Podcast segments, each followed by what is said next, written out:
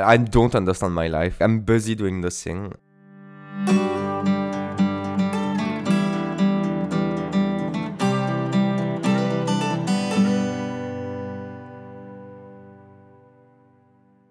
So last time we had one of the hardest to edit episode ever because we tried to interview an AI and it was extremely confusing because we were voicing the AI and interviewing it. It was such a mess. Before the listener comments, I must say that like I hope everyone enjoyed that episode because it was very much a mess to edit.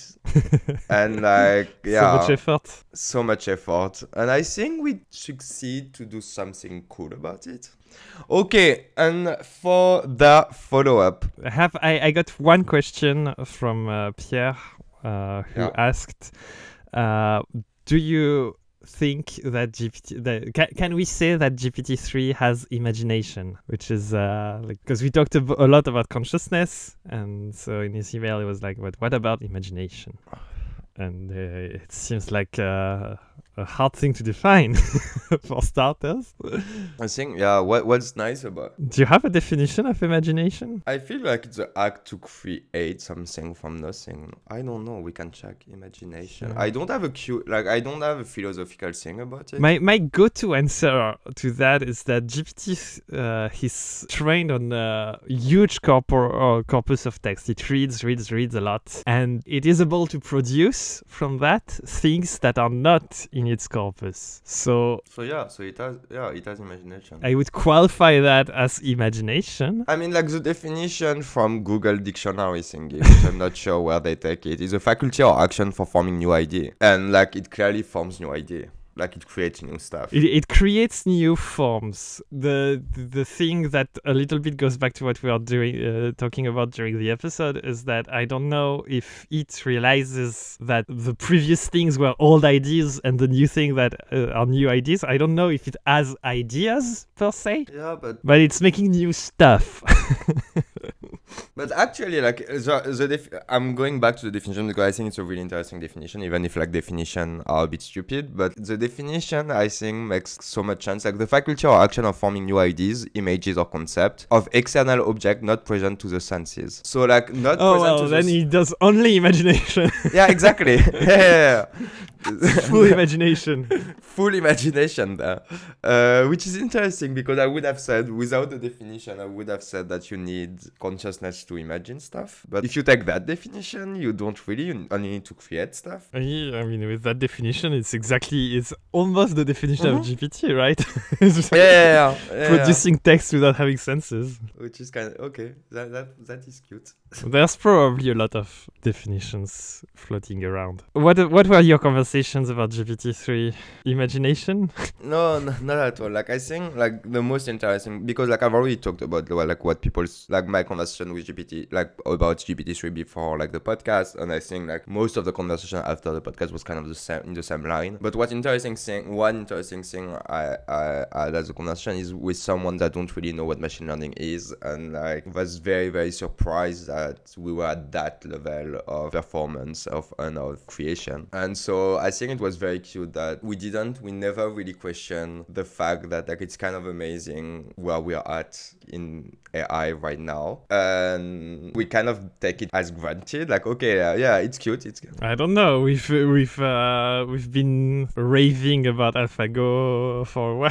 No, but we, we, we've been, yeah, yeah, but we've been raving. But because we know kind of how it works behind like the cuteness of it, I think that we kind of forget that like for an untrained eyes, for example, my sister watched an epi- like I don't know a TV show about AlphaGo on Netflix, and she was completely amazed by it. You know what I mean? But like it was not an amazement of like technicality. It was just like it's completely fucked up. Like how do we do that? And I think when you come, like she knows about like driving cars, she knows about like like self-driving cars, like that sort of thing. She's not amazed at all. But when it comes to actually like doing something that is passed from like imagination or creation, like the general public, I think is much more. It's very close to them and like what they are doing. And I think it's kind of cute how like this kind of creation with machine learning makes the general public more aware of where we're going as a society with machine learning because when you tell people okay like maybe we can like remove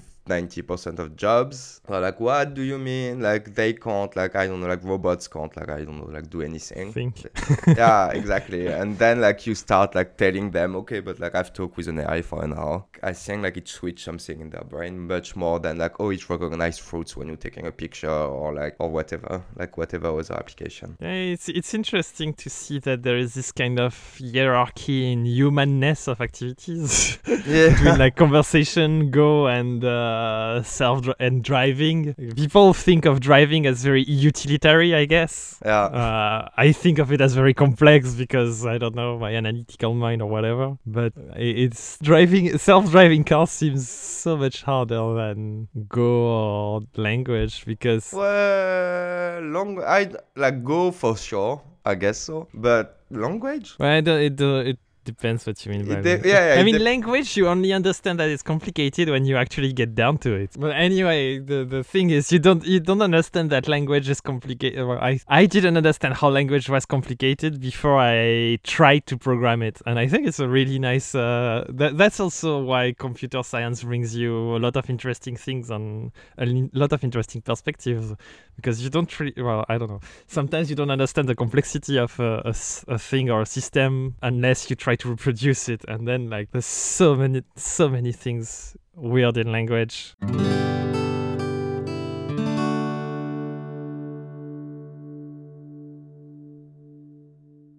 i have uh i have a big of a, a bit of a follow-up i think that's important that we talked about it but it's not really about the episode Ah. it's about the technical stuff Okay. because uh, since the last time we've noticed uh, we, we faced a couple of technical issues so first of all there was the stuff on itunes we got dropped from i well uh, we disappeared from itunes for Yeah. For a day or so no Yeah, yeah. But like, are we it's like? fixed It, I didn't check the la- like the first 17 episodes are fixed, the or the first 16 episodes, but like the last one, I'm still not sure where there. we've no idea what's happening but we are working on it and another problem we have is this time on android on the other side of the spectrum on android Spectrum. the spectrum of Android versus iOS. it's a very you are on binary the spectrum, aren't you? uh, I guess it is very binary. okay, on the other side of the binary distinction, on the other side of the world, whatever. Uh, some so when you use the the podfollow link, which is a link uh, a link engine that we are experimenting with to keep tracks and stats about the clicks and whatever. Uh, it seems that there might be problems on Android. I think it's in France because uh, Android tries to open it in Google Podcasts, Mm. and Google Podcasts might not be completely launched in France or something like that. I think it's launched, but you need to download it, and maybe like the uh, deep link between like Uh, whatever yeah, and like the link. App Store. Yeah, and the App Store isn't working. So I don't know. Uh, maybe eventually we'll have to stop using Podfollow because if it tries to open things that don't exist, it's it's a bit annoying. But so the, the the reason why we're using that is because it allows people to open the link in their favorite app by default, and if there's no app, it's supposed to play the MP3 directly. Yeah, supposed to. If there is too much trouble with that, just let us know and we'll figure out another solution, of course.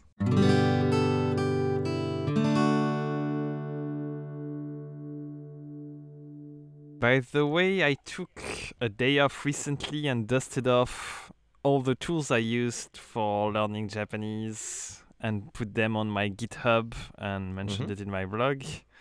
Okay. Uh, Shameless plugging. Shameless plugging. Yeah.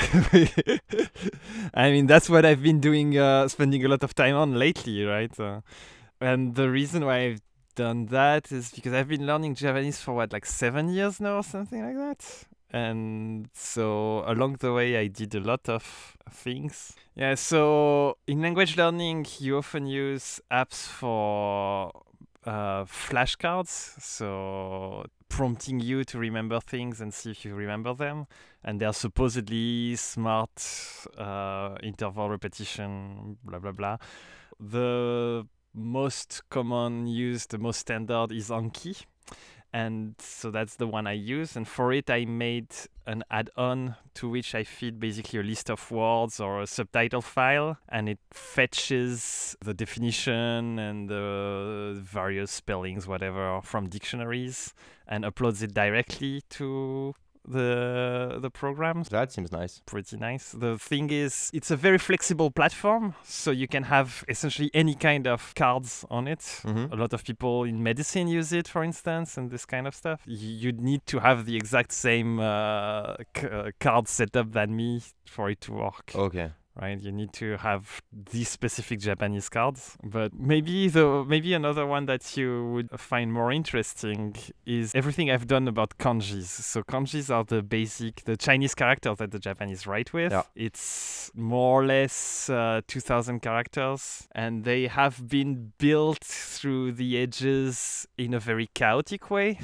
like some of them are used because the Chinese pronunciation looks the same. Some of them are used because the Chinese meaning looks the same. And some of them are used, I don't even know why. And so essentially, you have to memorize everything just like by heart. Yeah. And I'm having a very tough time with that. Kind of like in Chinese. Like even if it's maybe less chaotic. Well, I don't know how it is in Chinese. Okay, because you can't really derive the um, meaning of the character by just looking at all the keys, for example. Like it's just kind of random. But if a character in Chinese is built from another character, adding stuff around, is it related mm, Dep- or not necessarily? well, it depends. So no, not really. Not necessarily. Like it can be a bit random. So, did the character you've already learned help you learn the next ones? Like, can you make assumptions on characters you don't know based on the characters you know? I think you can make some assumption. Like sometimes you're very, very wrong, but like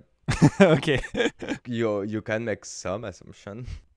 you can try to make assumptions and it sometimes yeah, works. exactly. I don't know. You you see the character for gate. You see like a weird stuff front. You're like, okay, maybe it's not like it's something that you can enter somehow. Like that sort of things. Okay. okay, I guess it's also messy in Chinese. So the source material is is messy to begin with, and this is such a mess. So the thing I uh, I've done I've done through the years is uh, make sure that for each symbol I have the details of how it's built, like all the elementary components. You'd be surprised how hard it is to find that. Nobody does that very well.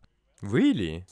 Yes, because they've shifted through the years, I guess. I don't know. I'm Mm. not super satisfied with the. Well, I don't think there is an official answer.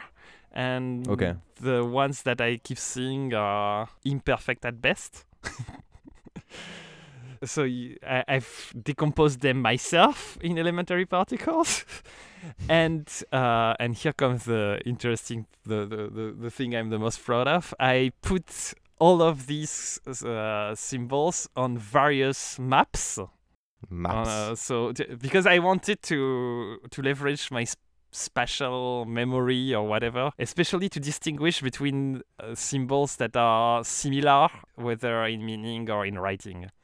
Mhm. So what I have done is uh, you have edges, you have links between these symbols. The, whether it is they share component or they share meaning or they look the same, etc. And so if you try to think about all these links, think of the symbols as points and the links as edges, you get a super big graph structure. Except that it's it doesn't have a structure, right? It's uh, it's a huge mess. So if you want to, if I, I mean, I'm gonna be a bit mathy here, but clearly I need more than three dimensions to visualize the graph Yeah, that's always a because problem. otherwise it's just a big ball of edges. And so the the way I've done it to solve this issue is to plot several types of graphs and uh, like several snapshots of several subparts of this huge mess, and that makes it a bit more tolerable. It makes uh, Okay. it makes a cute. To be honest, I haven't read the blog and I have a hard time visualizing what it looks Well, like. Yeah, I'll send you and put in the show notes an example of what these uh, these maps of kanjis end up being like. So I color them based on how hard they are for me to memorize. Okay, it doesn't seem like it would help, like at all. Um, I don't know. I think it helps me, especially to distinguish between the ones that are close by. Like I see when there is a region where there is a lot of color, it's like I need to pay attention to that. But I don't know because like what I'm seeing right now is, for example, so on the picture that you send me and will be the chapter uh, picture so everyone can look at it during the explanation. I look at it and like for example I see the character like the Chinese character for like more. And then like I look at like just a bit below that. I look at like the character which has s- not even the same top top side but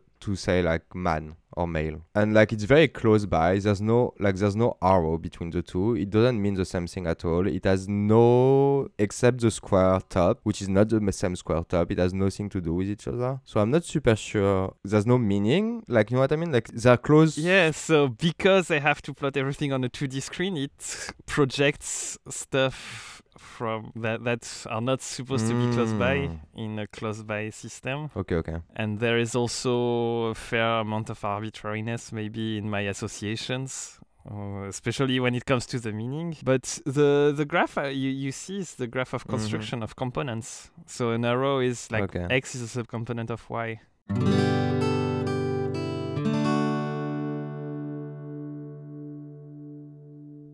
Are you tired of seeing water being so liquid all the time? Introducing ice. For a small cost of just a tiny bit more volume, ice will provide you with a stable, solid storage form for your water. No more spilling or running, the water stays neatly in place. Try ice right now by lowering temperature or increasing pressure. I'll let you introduce the question Yes, it's uh, so this time we're tackling a question that is dear to my heart, and hopefully we'll do another episode that will change my life. i hope so Uh, very not sure we'll see. Uh, I think one way to phrase it, uh, to, to bring it to the table, it could be as a follow up from episode 9. I don't know if you, well, you remember that uh, we talked about what is the problem with being self contradicting. Oh, yeah. And to give you a brief, the very brief summary uh, of the conclusion we came up with is that it prevents you from doing any kind of pro- progression, right? If you want to progress on a topic, a project, or anything, rationality helps. Yeah. And uh, this episode made me veg- vegetarian like you, you you fucked with my life with that episode but like it's fine see, see, our, our episodes change our lives.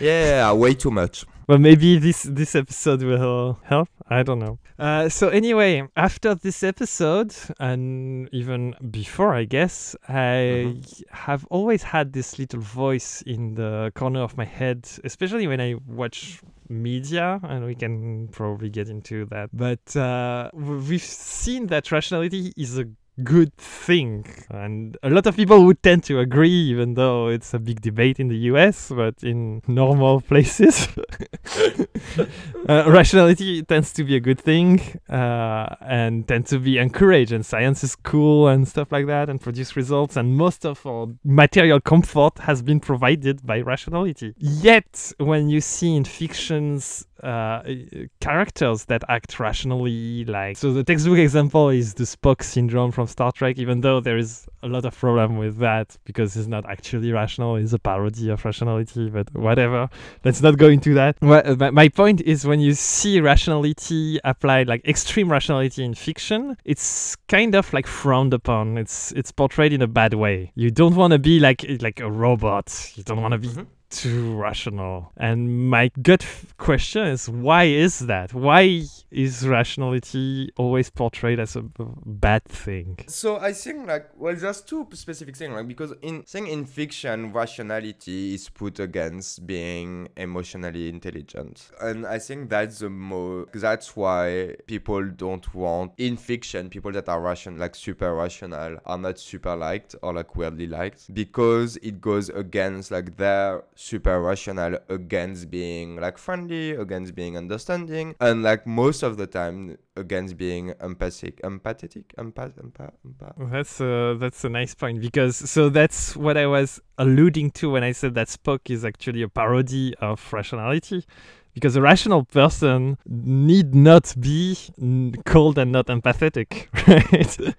Uh, it is even more rational in most cases to be kind to people because being cold to people doesn't yield your expected result. It rarely yields a good result, I think. Well, the thing is, is it though? Usually, like people that are not usually, but like some people that have autism have really, really high IQ, and and there are like whatever, like high functioning autism, and they are very, very rational people, but they can't. But it goes against like a sort of emotional intelligence and i think like these people are might want to be nice might whatever but like they don't really have the empathy They can't. They can't really have like yeah they just can't Mm. have the empathy but they are very rational so like obviously they don't want people to like cry or to be sad or whatever it's just like they don't see it and it goes with like high logical intelligence I mean that's that's that's a very interesting example. Part of it is that if you're rational, like rationality can only guide you within your possibilities and affordances, right? If you're incapable from empathy, from being nice, from smiling, then uh, rationality cannot help with that, I guess. yeah But the the the the bottom line here is that if you want to like I don't know if you want to accomplish a teamwork project or something being nice and taking into consideration other people's feeling will be in your best interest if you can. Yeah, but like that's where like it's very hard.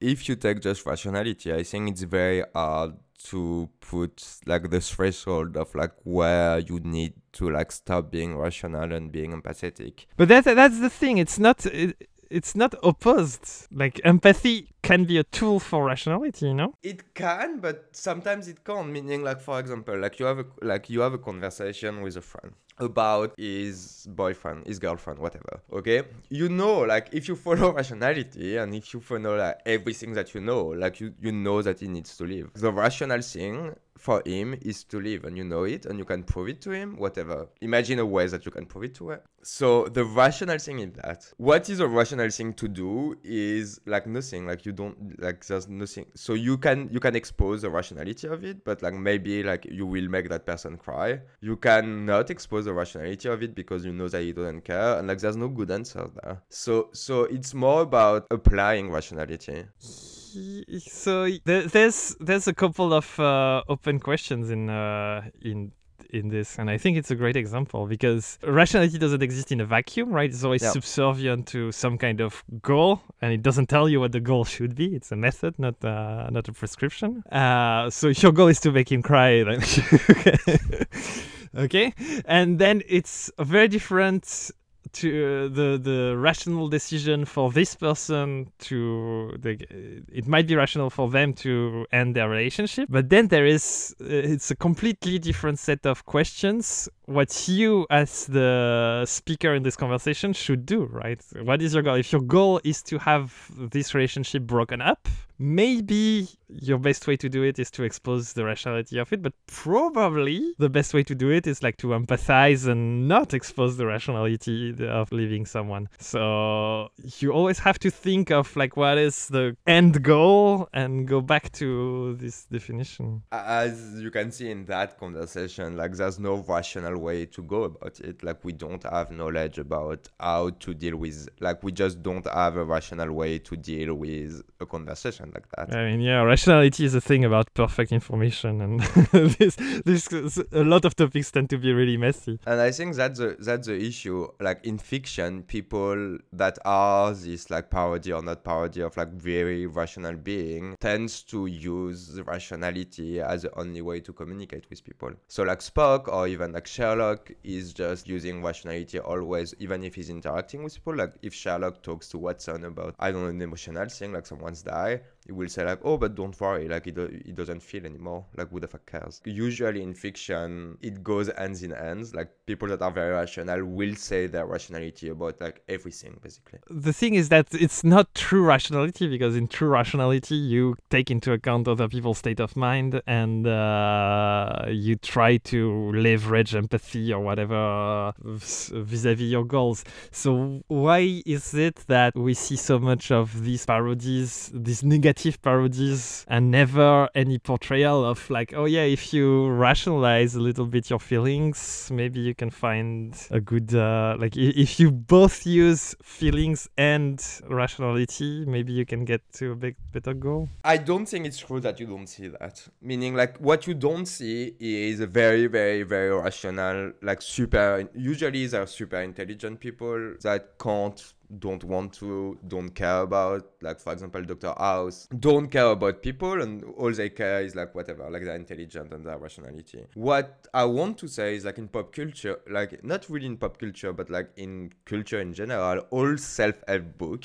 right now, and, like, all the meditation talk, right, that is very, very popular right now, is about rationalizing, like, your feeling and be more rational about how you feel and, like, taking a bit of a step back about your life. And I, I think it's very much putting rationality in into the human mind and into your emotion to actually feel better and be better at, at life, basically. to apply the best method to solve a problem.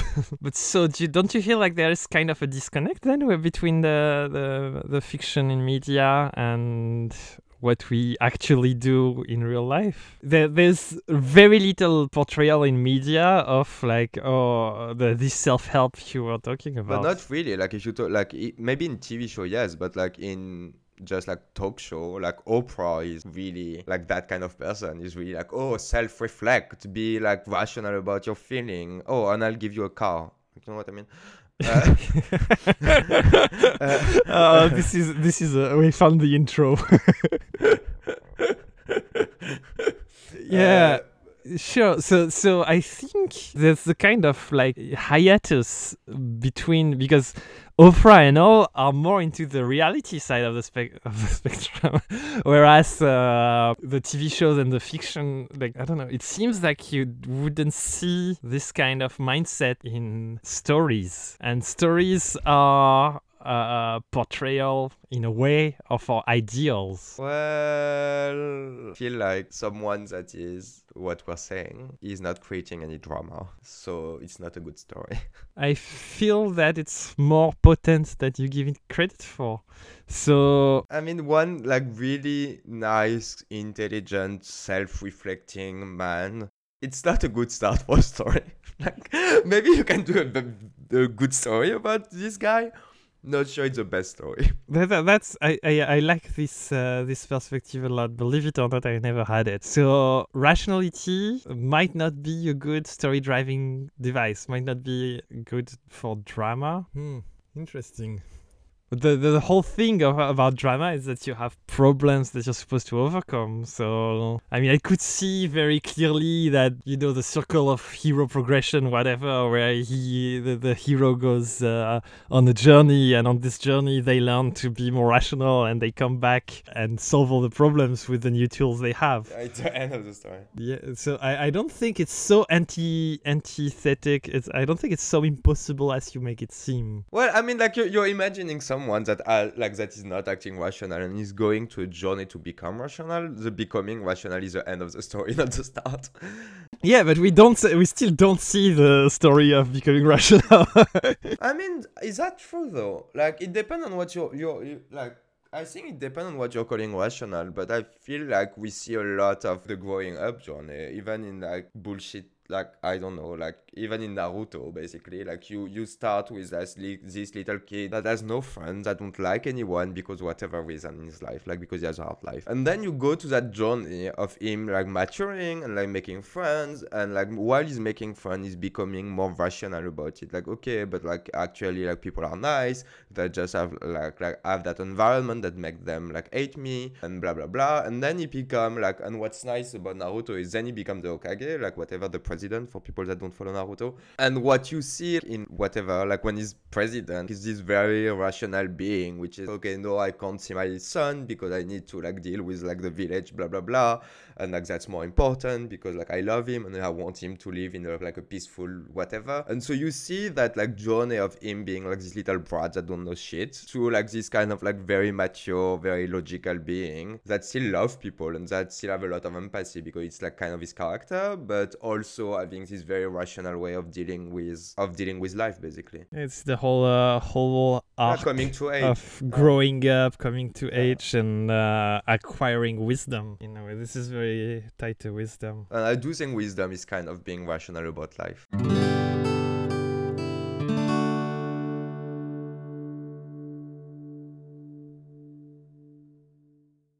Today's sponsor is the past. Remember the past? How, how fun it was. What memories. Such memories. Anyway, that was the past. A great example about how uh, character growth is usually you can see it as pro rationality in uh, in a way because often you acquire wisdom, often you you, you get less uh, less impulsive, etc.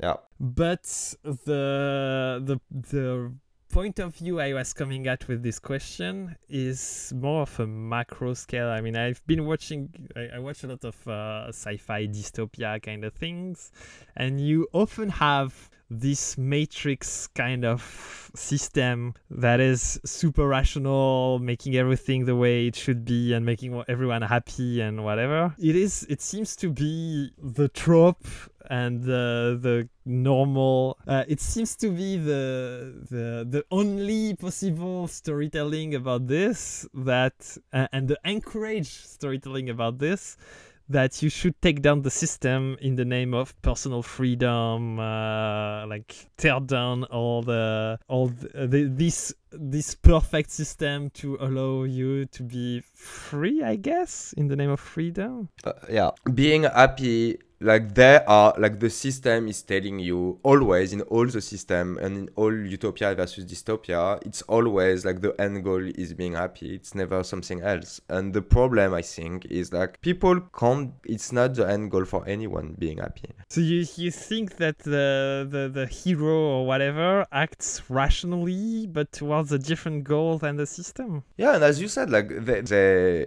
are rational about I want more freedom. Always, it's always like freedom, and obviously it's like a U.S. like a United States trope, like freedom before everything and whatever, and very libertarian way of thinking. But I do think that when you are in a very well-oiled system, which only is basically giving food to everyone and giving whatever like pills for them to be happy pills in the form of pills pills in the form of like entertainment whatever form just like mm-hmm. them being happy to be happy without a reason to live. I think you remove what makes human human basically which is having a goal and like making sense of life. And i think making sense of life you can't make sense of life if you're told to do something always for all your life. And i think that's a very like you have a desire that you need to like fulfill. And if you're always happy you don't have a desire because it's the definition. So it would be a disagreement on the goal rather than the method, and so yeah i think so. It, it would be a d- uh, you need to rationally act against the rational fulfillment of your desires if you want to address like your underlying goal,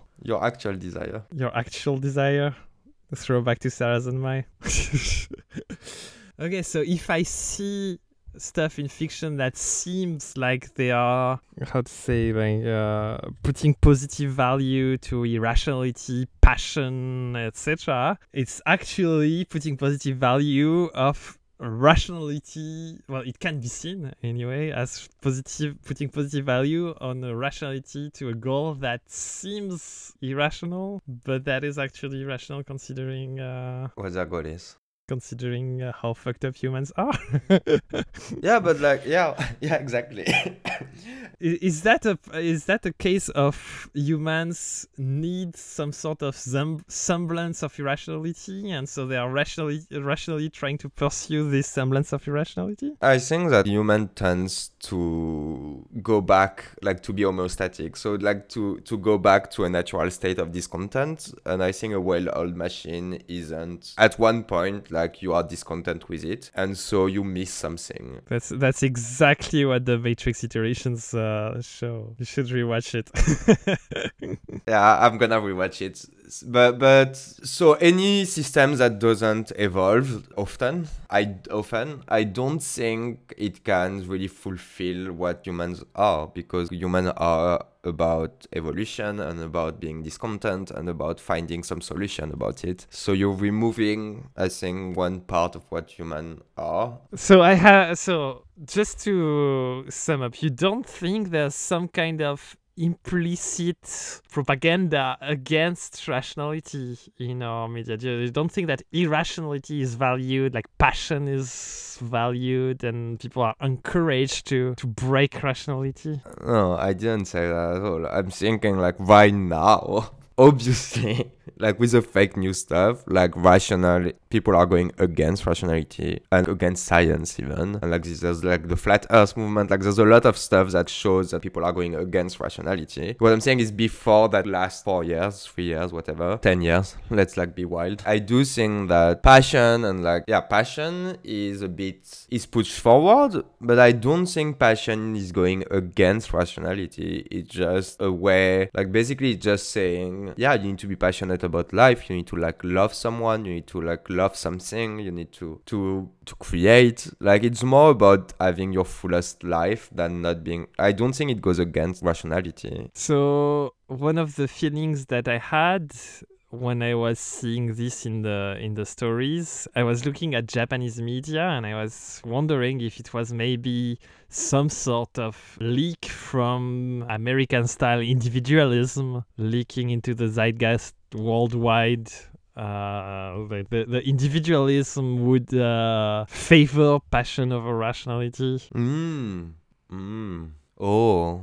So you're saying that I never thought about that. So if you are more an individualistic society, you're favoring more passion when but if you are in a more collectivistic society, collective collect whatever society, you're more favoring rationality. I mean, it it might just be a thing of like implicit goal being individual expression versus uh, in- individual the goal being solving trob- uh, solving big problems or whatever. Uh, Mm, that's interesting because like that's kind of true. Like if you want to solve like self-driving cars, you can't be individualistic. You can't very like you can't be not rational about it. Whereas if you want to create, if you want to like create, meaning just create art. art. Mm. I think like art is a problem. meaning, mean, meaning I do I do think that like if you remove anything artistic from like human life, then like there won't be any problem. I guess. I don't know. Maybe you can do rational art that is pleasing the senses or stimulating you in a rational way to think about things. I don't know. So you can have many conception of art, and maybe it's not about expression of yourself. Maybe it's about tension toward an ideal absolute or anything like that. So do you think that maybe Uh, It's about your feeling about that, no? It's about your feeling about that. It's not about the thing in itself. But maybe this conception of art is itself part of the individualistic propaganda that values passion over rationality. Uh, may, may, may, maybe. But, but I guess you're no, but I guess you're right because like all, all classicist school in any kind of art were like fuck you, like there's rules, and like it's kind of new to say like fuck the rules, like what's important is passion, uh, and that's kind of fun because it's kind of like it's super new actually, even in art, like, like surely in art, like the Hmm. so, So is it American propaganda?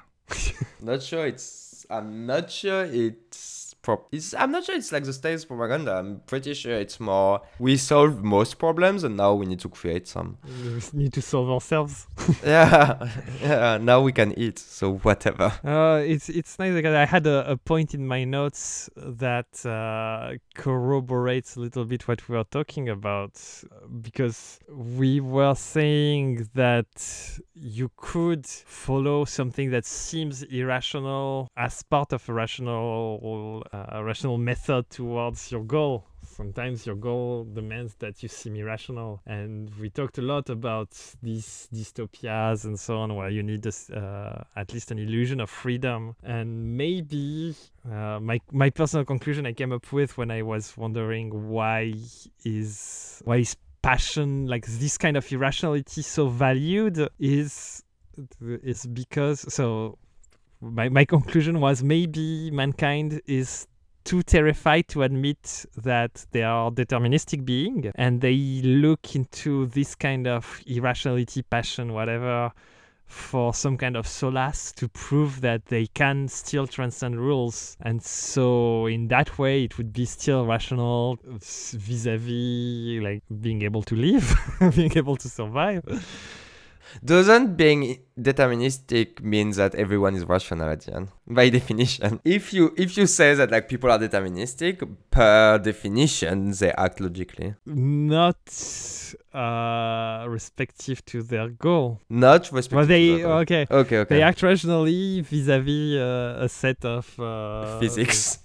Physical. vis-a-vis physics yeah sure Uh, yeah, okay, no, yeah, yeah, I was pushing it a bit. But uh, yeah that's that's interesting no, but that was not like what I wanted to say. Like, it, it was just a joke. What I wanted to say is something else that I forgot. So let me just rewind a bit, which was. Okay, okay. I don't think it's even in the radar of anyone to be deterministic. I think it's like. yeah i'm talking more of an unconscious kind of thing Yeah, yeah, but I mean because it's so new in in culture, not even in culture, but like in like it's such a new thing to think that like human can be deterministic that I feel like if it was a non-conscious push. As a civilization we would have created philosophy art and stuff way before in our culture that would show that it is an issue. Because like there's basically nothing about that. So you you if it was something elementary to human nature you'd expect to see uh individualists